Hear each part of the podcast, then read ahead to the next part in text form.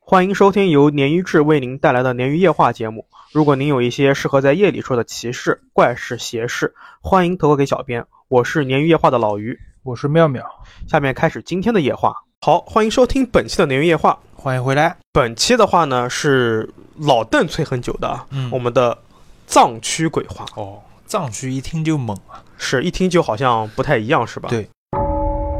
世界屋脊之上，令人神往的雪山，深藏静谧的深湖，千年绮丽、巍峨耸立的布达拉宫。然而，伴随着恢宏和空灵，藏地的神秘、雪域高原流传着的种种传说，也不免让人好奇和恐惧。西藏行尸、镇魔图、萨迦女妖。藏地最著名的女财神扎基拉姆、肉身莲花的皮骨、大黑天、马哈嘎拉、大势至菩萨等等等等。鲶鱼今天将开启西藏鬼市特辑，让我们一起踏足这片神秘之地。啊，鲶鱼有几位鱼友啊，都是我们藏区的，特别是啊一位居住在南京的一个藏区的鱼友哦，是吗？小白嘛，哦，对，他是藏区的，然后跟我们关系也都不错嘛。所以今天我们做这个藏区的故事啊，我们不太想故弄玄虚，就不太想去聊那些特别曲高和寡的，像是什么密宗啊、格鲁派啊这些，啊，就想跟大家说一说故事，哦，然后大家纷纷就退出节目了， 就听你这么讲完。故事本身啊。啊，因为如果大家有兴趣的话，也欢迎留言，我们会单独为大家做一期关于西藏佛教啊、本教啊和民间宗教的啊相太关深了，这个对对对，我怕太深了之后效果反而不好。对，好，那我们就开始今天的第一个故事啊。第一个故事呢，就是由我刚才说的咱们的投稿狱友小白啊带来的这个在学校发生的一个藏区的故事。嗯，故事发生的时候啊，小白上高一，那个时候呢，他和班里面三个女生共同住在楼道里面一个十二人的寝室，非常快乐。十二个人对，就是他们四个人住十二个人的寝室。啊，因为很宽敞。最开始他们还觉得运气挺好的，但是第一天晚上就遇到事了。嗯，小白说，他们为了躲避老师没收手机啊，都教的是模型机啊，这个老师也没发现啊。那差不多半夜呢，还在被窝里面玩手机。第一天晚上，突然听到了非常大的敲门声，大家一开始以为是老师来查寝，都吓了一跳，就赶紧把手机都收起来了。但转念一想啊，大半夜老师怎么可能来查寝呢？ 嗯，就都没有去开门，敲门声呢也逐渐就停止了。第二天也是一样的，也出现这个敲门声了，还是没有人敢去开门。嗯，第三天呢，是因为他们宿舍里面有一个舍友，我们就是称他为小 A 啊，他睡得很早，半夜敲门声响的时候啊，小 A 被吵醒了。他平时起床气就比较大，加上他胆子也大，就骂骂咧咧的拿着一个拖把去开门了。结果门外是一个人都没有。嗯，情况就是说，小 A 上一秒在开门之前的一秒钟之前还有敲门声，门一开的瞬间就没有人了。小白说：“我们的这个走廊是一眼望到底的，除非是这个人或者说这个飘消失了，不然他们不可能看不到东西的。那飘趴天花板上躲一下。”我去，反正小白四个人，他们几个人被吓傻了啊。嗯，第二天呢，就申请了换宿舍，然后还在门上挂上了他们那边开光的锦囊，就没有人来敲新的宿舍门了。嗯，之后一直到了高三，因为早上要起得比较早，小白他们寝室呢前一晚都约好了说，哎，我们早上五点钟起床，卷死其他人。你要知道拉萨那边的时差，九点才早上才天亮。是那边还是晚上是吧？对，五点的时候，我估计他们五点相当于三点吧，我靠就，他们九点钟日出嘛，嗯，所以高三他们一般都是六七点起床，然后他们这次决定五点钟就起床。然后呢，舍友小 B 和小 C 就去洗漱了。过了一会儿，小白就听见他们两个人啊尖叫着跑回来的，嗯，说是在洗漱台那边看见一个披头散发、穿着白色衣服一个的女生也在洗漱，然后眼睁睁的看着消失了。嗯，他们俩就没敢再待，赶紧跑回宿舍。没想到的是，回来的时候又看见了那个白色睡衣的女生，就在隔壁宿舍的门口站着。小白和小 A 听完贼害怕，因为最恐怖的是，话音刚落，门外又传来了敲门声，嗯，就是这种。他们四个人吓得一起拿桌子抵住门，怕有什么东西进来，一直耗到了天亮，外面开始有其他寝室的人这种嘖起床的洗漱的声音了，他们才敢出去。再之后呢，小白就在他们宿舍门口啊挂了扎西塔杰的画像，也就是我们传说的这个吉祥八宝。嗯，后面就没有再发生这类事情了。这是第一个事情，它都是跟窍门有关的。第二个诡异的事情呢，是小白在高二时候遇到的。那天他上完课回宿舍，他就很早就睡觉了嘛，上床睡觉。睡着以后啊，做了一个梦，他说梦见自己来例假了，血沾到了床单上，他就很不情愿的爬床，就爬起来起床去洗床单。那去到厕所，在水盆接水的时候呢，他就觉得有一个人在跟着自己。等他接完水回宿舍之后啊，他就想看看是谁在跟着自己。嗯，于是他挪开了门框玻璃上的挡板，就看见外面有一个披头散发、穿着白色睡衣的女生站在宿舍门口。嗯，你有没有感觉奇怪？哪里？他这次看到的和之前他们看到的形象不是一样的吗？嗯对吧？都是穿白睡衣或白衣服的一个披头散发的女鬼，他没敲门吗？不是啊，之前他们看到是高三，这次是高二。就是说，在高三他们宿舍小 B 和小 C 看到之前，小白自己也看到过、哦这个女阿飘，不是突然出现的，她肯定就是一直在是吧？对，她一直在这个此间之内的。嗯，小白说，当然了，那时候小白还是他说做梦嘛，对吧？他说因为做梦，然后自己又不害怕，也没有理他，就面对着贴在墙上的这个梳妆镜开始洗床单。突然看见从镜子里面啊反光看到那个白衣女鬼站在了自己身后，嗯，就等于说是这个女鬼穿越了门直接进来了。挺合理的。然后头铁的小白啊还是没理他，继续洗床单。他们梦里面这对么猛吗？是的，这小白就贼猛。洗完之后，他就说上床睡觉。恐怖的事情是第二天，嗯第二天起床，小白很清晰的记得昨天晚上做的梦的全部，但是他看见在阳台上自己洗过的床单，人直接懵逼了。哦，也就是说，这个他觉得是梦，其实不是梦，在梦游一样是吧？，对，要么是梦游，要么是他出现了一些记忆的错觉，或者是记忆的这个错乱，嗯，导致这种情况。也就是说，这个鬼真的存在，只是他头啊 铁没管得上，你知道吧？后怕了该。可怕了。小白说，后来啊，他无论到哪儿都带着家里面寄给他的这个护身符。嗯，然后整体故事到这边就结束了。但是我后面跟他聊了聊，他说，其实西藏最著名的除了活佛，还有活鬼。最著名的活鬼萨迦巴姆是个嗯女鬼啊，被镇压在萨迦寺里面。她的塑像呢是被大铁链锁着的，和香客之间还隔着铁网。据说，如果说这个锁链就是被锁着的锁链挣脱了，还要上报给政府。哦，就是说，这个锁链无论什么原因，它现在掉下来了，就要上报上去了。好帅啊！我靠，你 你又说好摔了是吧？啊？所以后来我去查了相关资料，就是有一个说法叫做，当然这个说法老 A 并不承认啊，老 A 说他对这个说法保持一个迟疑态度啊。嗯在西藏的一个神学或者是宗教特点在于，人、鬼、神三者的界限并不明确，它没有泾渭分明。你可以是鬼，也可以是神；你可以是人，你也可以是鬼。就鬼神其实没有分那么清楚是吧？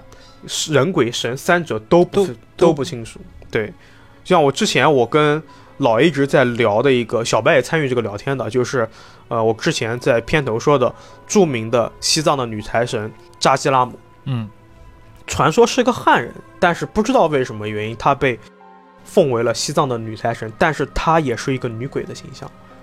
说如果说你体身体比较弱，可能是阳火或气场不足的话，你就不能去拜她和看她，扛不住是吧？扛不住。嗯，但是它能给你带来财运，那负面肯定你对你也吃不消。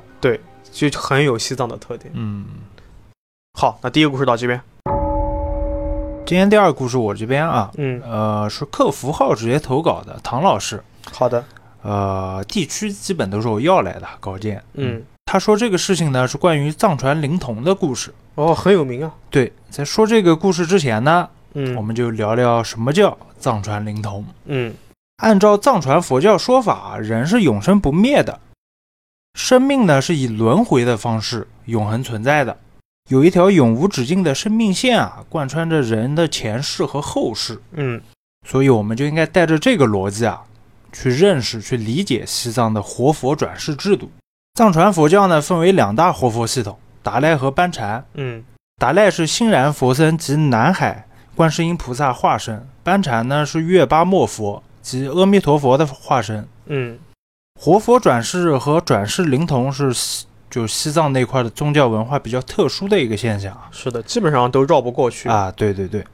当活佛圆寂，也就是活佛转世，活佛转世呢，就是指修成正果的高僧死后呢，成愿转生，转生成其他人了。转生的幼童呢，就是转世灵童。就等于是一种继承的方式。对，精神体一的个这种高僧什么，他就以转到另一个新生的婴儿那块儿，就是继承被他的选中的孩子，哦，是的，对被对选中的孩对子，，然后就重生了嘛。嗯找到转生的幼童呢，从小就要对这个幼童进行培养啊。转世灵童长大之后呢，继承主持教室，就成了下一任的继任的活佛。活佛转世呢，一般是在一年之后，也有可能因为其他原因就延长了。嗯寻访呢，认定转世灵童的形式呢就比较多样化，主要是四种。第一种呢是活佛遗嘱，第二个呢是护法神将神谕士，神谕呢又叫降神，是格鲁派呢在寻访转世灵童过程中一种惯用的方法。嗯降神呢往往能指出灵童的出生方向，甚至是这个灵童啊他父母叫什么名字都能指出来。嗯第三种啊是高僧占卜，通过高僧占卜呢，能知道灵童出生的方向。第四种啊叫观湖幻境，就在西藏山南地区加查县有一个湖呢，叫拉莫拉措，被认为是神湖。嗯通过虔诚的祈祷呢，湖湖上面会出现一些景象这些东西啊，它就会显示出下一个转世灵童的具体地方。对，其实我觉得对于我们汉人来说，最有名的就是格鲁派的这套模式了。好像我们从小到大，无论是影视作品还是这个新闻里面，嗯他所用的方式都是格鲁派。嗯，而宁玛派的这些方式的话呢，或其他派系的方式的话，会更少见一些。对，是这个是不是意味着格鲁派的这个，呃，我我这么讲可能不是，呃我还是很尊敬的啊，我没有不敬的意思。就是格鲁派在整个藏区的这这个求生欲，文化里面会比较就是大一些，嗯。所以它传到我们汉族这边来，更多的是格鲁派的一整套模式。普适性强一点。对对是吧对对对对。好，我们回来啊。嗯嗯，好而，选定灵童这个事情啊，它本身就有比较复杂的仪式啊，或者说是体系。嗯就比如说我们经常听到的金瓶撤迁。对。我今天查了才知道，嗯，这个仪式是在我国中央代表监督之下是的，才能做的是这的一套。就以前只是看影视作品啊、小说对那些，就没有了解那么它深嘛。纯宗教原来，对，它还有相关的法律、对对，文书那些东西。在解改革开放之前，它就是纯宗教，但是改革开放之后，它这个东西就已经跟我们的对，它是呃相关在就是官方体系监管之对对下，对对对国家就是承认的嘛。对，认定的一个流程。呃嗯我们说回唐老师投稿故事啊，嗯他说这个故事呢是听他四川一朋友说的，据说是唐老师朋友他自己说他认识一个女生，那个女生说的。嗯自己的爸妈呢怀她的时候啊，没有像其他父母一样在在家养胎，就一般怀孕了嘛就不敢不出去了不对敢动了，你对自己城市内也不要乱跑了。是的，反而不知道为什么啊，就他们夫妻俩就像被什么东西召唤了一样去西藏了是吧？ 啊！剧透是吧？啊，就你这个逻辑不就是去啊对西藏了？对对对他们他们夫妻俩呢就开始往全国各地就开始旅行，哦，有点离谱啊！ 是，就就蛮那个的。对，在这个女生的妈妈临盆在即那段时间啊，夫妻俩正好哎就溜达到西藏这块地方了，嗯然后准备从川藏线回四川。无巧不成书的是啊，就在路过西藏的那天晚上要生了。嗯嗯，没办法，夫妻两人呢，只好找一个最近的医院，就把孩子生下来了。没想到的是啊，孩子刚出生第二天，就来了一群和尚，嗯或者叫喇嘛，嗯他们找了医院的人帮着翻译啊，用藏语说的，说你们这个孩子呢是转世灵童，嗯，要随我们回寺里面修行。如果确实被降神啊，他就会参加那个叫金瓶撤迁。嗯抽签，那对年轻夫妻嘛，肯定就不相信嘛，对，就觉得这一群藏族和尚是个骗子，说话呢也对他们也不是不是很客气啊，就让他们赶紧滚，就意思是。嗯藏族和尚呢也没有纠缠，很快自己就走了。年轻的夫妻呢倒也没多想，就在这个藏区小医院里面啊做了个小月子，准备等出月子之后呢就回城。嗯但奇怪的是啊，这个时间点理论上藏区应该是大雪纷飞，格外寒冷的时候啊，嗯，但他们住的医院里面竟然有种四季如春的感觉。就很暖和，对，甚至挨着医院的几栋建筑物啊，嗯屋。檐上结的冰都在慢慢融化。那证明这孩子真的就有可能啊， 这个这个画面好酷啊，就我感可能觉性啊很大，你知道吧？电影感好强。嗯没过多久啊，就出了月子嘛，然后夫妻俩估计也就半个月多一点，就嗯决定带着孩子就回四川了，回家了。就在出了西藏地狱之后啊，刚出生的孩子就开始浑身抽搐，嗯还引起了大片大片红疹。夫妻俩嘛，肯定吓坏了，也不知道是因为海拔原因导致的，还是什么别的病症，就火急火燎，赶紧就带回家，带回四川了。嗯回到四川之后啊，夫妻俩往返于各大医院，无论找了多少专家，看了都说没事儿，没什么问题。就没病。对，除了身体症状之外啊，做的所有检查都是正常的，只能断定生孩子的时候呢，可能是气温太低了，海拔问题导致孩子可能身体有点虚之类的。嗯夫妻两人没办法，就开始求助中医了，一直找到了一个呢，看上去老的已经不行了的老中医时候啊，嗯这中医就说了，你们这个事情啊，可能一般的医疗系统医院没法医治。言下之意呢，就是让他们找找玄学的法子了。就回西藏找喇嘛呗。夫妻两人呢，听出老中医的意思了，赶紧先找了个神婆来看。神婆看完就说啊，这件事情啊，你们得往那儿去，就拿手指了一下。嗯没错，神婆指的地方呢，就是西藏的方向。夫妻两人没办法了，就准备带着孩子去西藏。没想到啊，一家人刚一进藏地，孩子不仅不抽搐了，浑身也有劲儿了，面色都变红润了，嗯，就就躺在母亲怀里面就睡着了。就孩子就变得很健康，对，就正常了。就那些事情都没有了。夫妻俩呢，这时候才想起来啊，之前就在医院里面那群和尚或者喇嘛嗯说的事情，可能真的和他们说的一样啊，这孩子可能真的是灵童。嗯但他们呢，现在也找不到那群喇嘛了。对，结果就是呢，这个孩子，也就是给唐老师朋友说故事这个女生啊，现在已经二十多岁了，每年呢必须要回一趟西藏，哪怕就是碰到疫情了，她也坚持要回去。嗯。对，这故事到这边就结束了。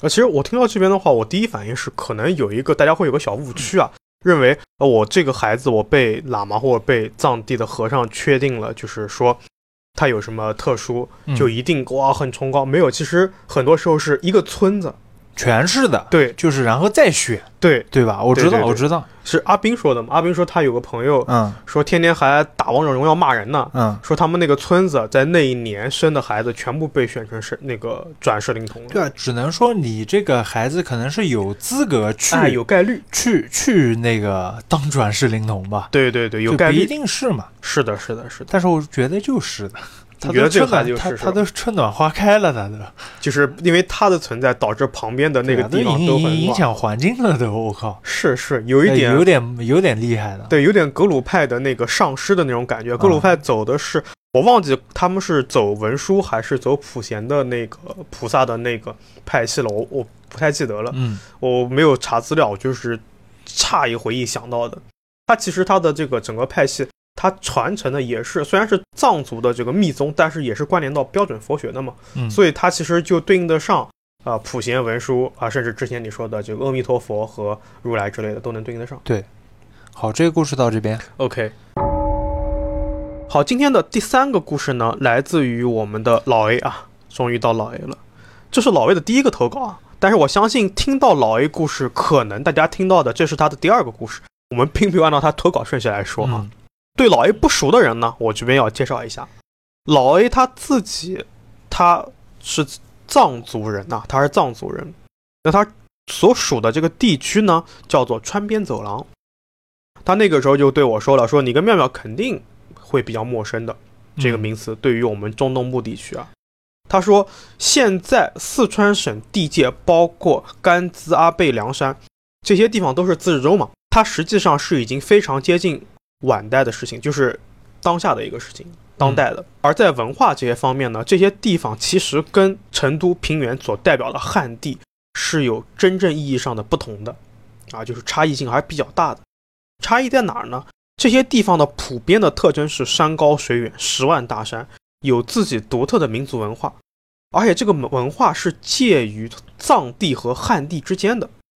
解放之前，这边是土司割据，嗯也就是我们所谓的三不管。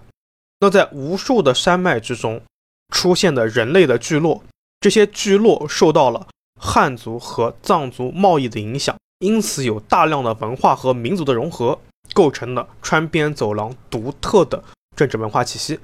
它们既不属于四川，也不属于西藏，所以它就是叫做川边地区。也正是这种文化的地域特性啊，加上土司自立一方，所以有独特的宗教和鬼神观。比方说，拉萨来的辩论无碍的学问喇嘛，在这边不好使的，没人信的啊。哦，成都那种班禅第一的这些和尚也不好也也不行哎是也吧？不行，甚至是英国有就是国外的嘛，来的这种语言天赋异禀的这种传教士过嗯来传这个基督教，也是不好使。什么桃花源记对，这边什么好使啊？斗法厉害的僧人才吃得开，嗯，就是有法力高哦强的，而且你能展示出来的、外现的。我懂了，我懂了。就因为西藏它的特色就是一个是本教，一个是佛教，一个是伊斯兰教，一个是基督教，嗯，然后还有其他就是民间教派了，嗯就这五大教在这儿都不好使。之前我们录老 A 的那个是不是有关基督教的？对，哎老一自己基督教的。嗯对他，所以他的那个故事就是纯基督的那个故事。嗯下面老爷也给我说了一些比较深刻的内容，也举了很多例子，但是跟我们今天的故事相关性不强，我就不赘述了啊。我们就直接开始今天老爷的故事啊。 ，OK，老爷说自己的故事发生在初中，但是等他了解到故事全貌，却是一直是到了高中的时候。也就是说，这个故事是一个延续性事件。当老 A 第一次听到这个故事的全篇的时候，是他从母亲跟亲戚的聊天中得知的，而且是偷听得知的。嗯他接下来的投稿内容算是把母亲的视角跟自己亲历的怪事视角做了一个融合。那事情最开始呢，要从老 A 母亲搬办公室说起。老 A 说，母亲是家那边的初中老师，也是自己所在初中的老师。老师们的办公楼呢，是一个很老的楼，其中有向阴的一面，也有向阳的一面。向阳的一面有一个大露台，因为采光非常好，所以呢，大部分的老师的办公室是放在这一面的。那向阴的那一面呢，虽然也会被阳光照射，但是它毕竟见阳光见的比较少嘛，而且又在山上，所以呢，这一侧基本上是给实验室来用，啊就是学校的实验室。而且这个里面呢，也是经常要这个做实验，所以要打开通风什么的。嗯就比较冷嘛。那母亲他们这次搬去的办公室呢，就是向阳的一面，也就是说升级吧，从阴的一面搬到阳的一面，给啊老师办公室做一个升级。但问题是，这个办公室啊是在某一层楼的尽头啊，尽管很老旧，但是因为采光好，早上太阳都可以直射入办公室，所以呢，在搬的时候和搬之前，他们所有办公室的老师都没有什么异常，还蛮开心的。嗯很暖和嘛。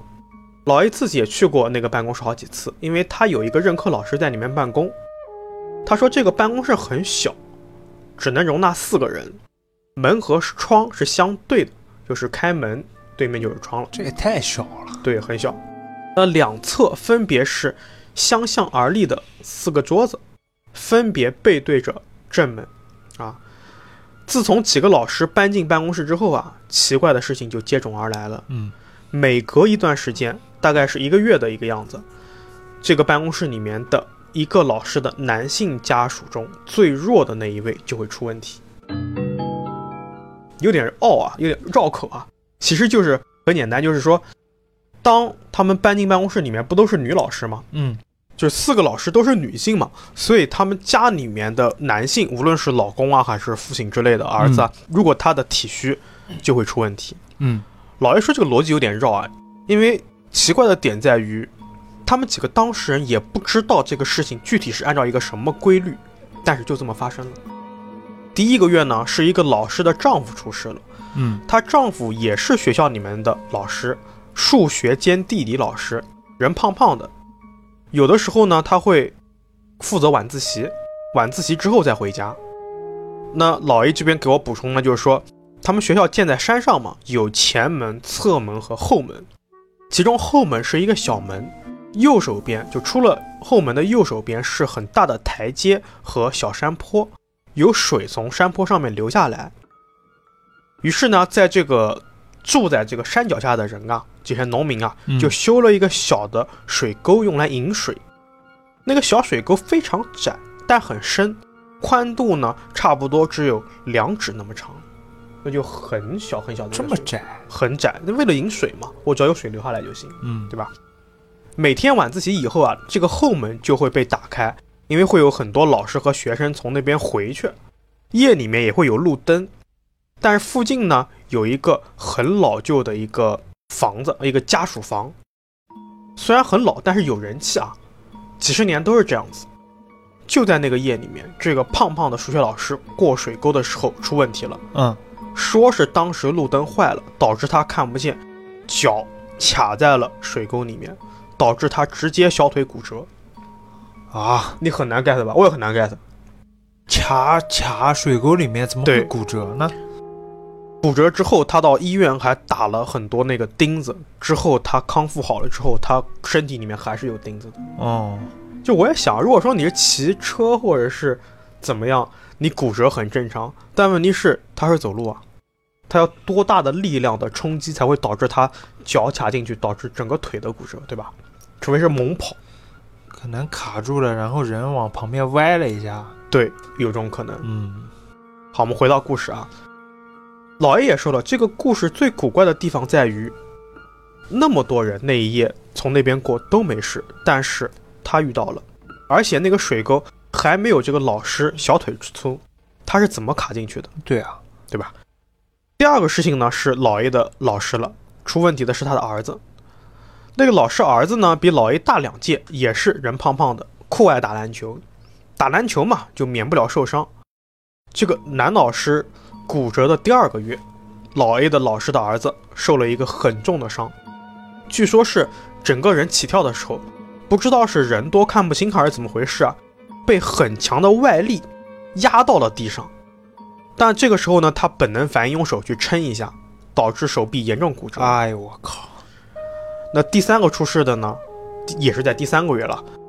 这个事情老爷了解的不多，好像是一位老师的父亲体弱突发重疾，他请假了一个月回家去陪父亲。嗯，第四个月就轮到老 A 妈妈了，老 A 出事了， 我 靠，等于他们家最弱的是 你老 A，你为什么那么笑那么开心 因呀？为手啊关系。啊，啊老爷说事情似乎一切都是有预兆的。他一开始是非常倒霉，嗯然后总会犯错，然后还会被发现、被人骂、被人训话，或者是得罪人。后来是物质性的损失，就本来做得好的事情突然不好了，或者有什么东西遗失了，诸如此类的。再到后面呢，就开始有小型意外了。一开始是被纸割伤，后来是门把手把手割伤，再后来呢，就是定期大扫除，走廊扫过之后，走廊的窗户掉下来， 我靠，把他手臂划伤了。而且那个时间，只要是受伤，他都会出血见血，每次造成的伤口是越来越痛。老爷说，除了肉体上的伤痛，那段时间最深刻的还有一种精神的窒息感。就算是艳阳高照啊，但是还是觉得天空很灰暗，好像一切愉快的事情都不存在了，有一种很沉重的感觉。到这是一种什么沉重感觉呢？就好像是你不去做些什么就会遇到很大的事故或者麻烦。嗯老爷那个时候正好是流行，就是高中生啊、初初中生啊，流行各种小装饰。有个同学呢，就带着那个十字架的装饰，老爷心里面就觉得，哎，有一种指向性。他干脆也弄了两个十字架的挂饰，嗯就是有点非主流的小金属片，也没什么意义。老爷说自己当时什么也不懂啊，就祈祷说：“你这个十字架对应的神，如果你能听到我的请求，就请你保护我，保护这个佩戴十字架的人。”老爷说自己祈求了一阵子，他突然心中灵光一现，觉得这事情完成了，就是答应了。啊，有用了。对，他就模仿活佛，他这个时候还是没有入基督嘛，他就模仿活佛，用手去覆盖在这个十字架上面，嗯就如同想要得到祝福一样，并且他从那天开始佩戴十字架了。那有趣的事情是，自从他佩戴了十字架之后，所有奇怪的感觉就消失了。哦，但事情没有结束，没有那么简单。可怕的是，第四个月，老 A 的祖母生病了，做了一场特别大的手术。也就是说，四个老师四个月都轮了一遍，他们觉得这个办公室肯定有问题，嗯就反应的很快。其中有一些人呢，就按家里面老人的习俗，在一月一号的时候，在办公室的这个窗口放鞭炮，试图用放鞭炮的方式来解决这个事情。嗯并且放完炮之后啊，老 A 母亲也觉得这个事情就这么结束了。但是在第五个月的时候，之前那个儿子出事的老师，在偷偷抹眼泪，被他们看到了，他才知道这个老师的儿子又出事了。嗯，原因可能是放鞭炮的时候，这个老师有事不在场，哎呦我靠，所以这个老师就带着儿子去成都和凉山北部的几个很著名的寺院烧了香，试图去化解这个事情。老爷最后补充说，这个烧香的这个寺院啊是汉传的，也都是就是汉族的和尚主持的。嗯那烧香出来以后啊，他们还遇到了一个普通话不太利索的红袍的藏传喇嘛，然后说这个喇嘛说我知道你们的一些事情，我可以给你们提供帮助。他们一开始以为是骗钱的，也就拒绝了，就走掉了。但是这个喇嘛一直劝说说，我保证不要钱，就是我只是给你们帮助，你们试一下看一看。嗯然后他们就说那行吧。然后喇嘛就先念了经，从包里面拿出一个小佛像，给他们三个人每个人顶礼了一下，就把这个佛像收起来了，说解决了，他就走了。然后这个喇嘛就真的直接走掉了，也没有跟他们要任何东西，也没有卖东西。结果是，好像是这个喇嘛的念经做法真的是有用了，他们回程的时候就觉得心里面就顺畅起来了。嗯那些奇奇怪怪的感觉就逐渐没有了。而到了第五个月快要结束的时候呢，他们因为教务改革，办公室又要搬了，他们就从那个办公室里面搬了出来，后面就没有碰到其他的事情了。这他妈搬过去一下，经历一下是吧？对，然后故事整体到这边就结束了。我跟嗯老叶聊了一会儿，然后我问了他一些关于包括道教、佛教、风水、基督等等等等的感觉。嗯然后我们俩的结论就是说，这个放鞭炮啊，解决不了实质问题的。啊治标不治本，只能冲一下。但是它确实这个内容啊有点深涩，我在节目里面就不展开来说了。后面有机会呢，我希望能请老 A 亲自给我们聊一聊，哎，可以啊，对吧？嗯那结合老 A 的说法，以及我又跟咱们池姐、道长、跟阿斌、跟老邓讨论讨论，综合的说法是为什么呢？说鞭炮里面硫磺这个东西的存在，对协议的事情是有一定克制作用的。嗯，功效大小不好说，看事情，但是有那么一点用。事情如果太大，可能一点用都没有是吧？对，反正就是你万一碰到事情不对口，专业不对口，可能也没用。啊、反正我记得这个事情说完之后，鳄鱼就得用硫磺皂洗澡 了，呃是有用吗？这个不知道。试试呗，这反是正我又不亏。对，就是我们那个上海鬼市的投稿对，人鳄就鱼。就隔壁家摸黑炒菜的那个。对对对对对对所以老 A 信基督起源是因为这个十字架吗？对，哦，就是真的就是因为这件事哦，儿，就是当时戴上，然后他有感觉了。对自己操作了一阵子，心里面感觉就是爽了，就是顺畅了。缘妙不可言，对，这个就是一种机缘很嘛。悬啊，这个对对，机缘。没错没错。所以妙老师，你会不会信什么宗教呢？我暂时应该没有信的吧，我是个视觉动物，我肌肉教。我只我只是觉得各个宗教宗教那些符号很好看，所以我都挺喜欢要拜罗德，肌肉教。啊。 哈哈哈，暂时没有信教了，我可能我觉得所有的宗教里面，对我来说，可能道教的这个整体的思想观点会更符合我的个性一点。嗯，是。对对我我能能听出来，你平时讲话什么对，会有点倾向于就是道教那那套那一思派是吧思维之类的。没事儿，后面我就开始用佛教东西跟你讲。嗯好，那这个故事到这边。 ，OK，好，下一个故事呢是我们的小六，就是我们的这个咖啡师啊带来的。青海啊，他在青海西宁那边，嗯，因为那边也跟这个西藏很近嘛，所以他是说这两个故事都是他的西藏的来喝咖啡的顾客给他说的，哦，特别短，然后也特别符合鲶鱼的风格，叫做未解决，嗯，各种未解决，就听的人膈应，啊没没有节制是真吧？实，但是很很西藏。啊嗯第一个故事是在藏区流传很久的，说是在草场上面居住的人，邻居和邻居其实隔得很远的，你要想联络，往往要走很久。那这一天呢，已经入夜了，这个主人公叫卓玛，卓玛和老公因为一些小事情争执起来了，那两人从一开始的争执变成了吵架。那卓玛气不过，就准备离家出走，我要回娘家。但其实他们两个人之所以争执啊，是因为被两只鬼蛊惑了，嗯，就很吃亏啊。说这个鬼呢，用诡计蛊惑的目的，就是为了吃掉走夜路的卓玛。啊，一只鬼在帐篷里面进行蛊惑，另外一只鬼已经埋伏在路上，准备加害卓玛了。嗯那卓玛走在路上呢，因为害怕天黑嘛，就不自觉在念绿度母经，但是他又不会全部的这个经的经文的全部啊，他就只能把自己会的那部分再反复念哎，反复念，反复念，到最后呢，他就干脆就重复着绿度母的名字，一边走一边念。许久之后啊，两个鬼碰头了。嗯帐篷里面的鬼就问那个埋伏的鬼说：“那个女人呢？不是说一起把她吃掉吗？”那个鬼说：“我哪里见到那个女人？我就看到了一位瘸腿的绿度母。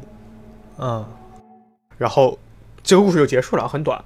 然后我查了一下，就是绿度母是什么呀？我一开始以为是西藏那边特有的某一位神灵之类的，嗯，原来它就是观世音菩萨的化身。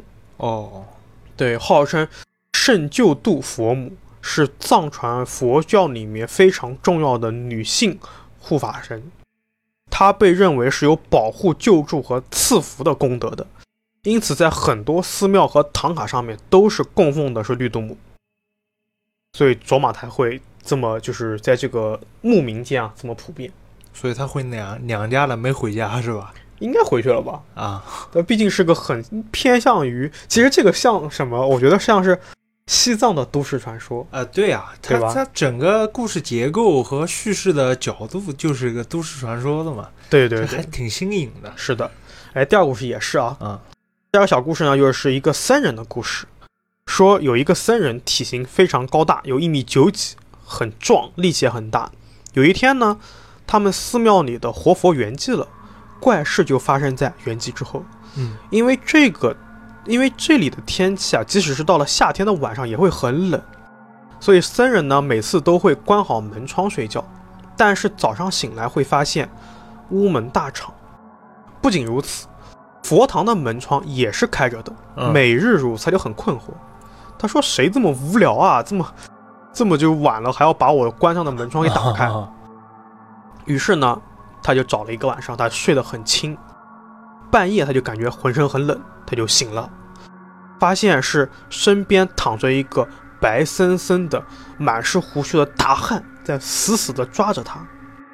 即便是这个僧人人高马大，他还是没有办法挣脱，嗯耳边也响起了这种咿咿呀呀、吱吱呀呀的怪声。他越挣脱，这个声音越大，身体也越冷，而这个大汉瞪着他的这个眼睛啊，也越圆，然后抓得也越紧。正在这个时候呢，他就看见三位身穿着破旧藏袄的男人冲进来，一下子就把大汉从他身边拉了起来，然后三人合力把他抬起来就往门外走。嗯，这个故事就结束了，就非常非常短。所以典故呢，来历呢，就没有什么典型，就是一个，就可能我觉得啊，就是因为我在跟小六聊的时候，他也觉得这个很突兀，因为他、啊他是纯采集啊，我觉得可能就是说这个寺庙的活佛不是圆寂了嘛，嗯所以他的某一些保护力削减了，才会出现了这个满脸胡须的这个恶鬼达汉。嗯但这个事情持续了很久，才有新的怎么讲忽悠的人来解决这个事情，哦，对吧？啊这很两个短小故事很有意思啊，对对对，很短，短，直球全是。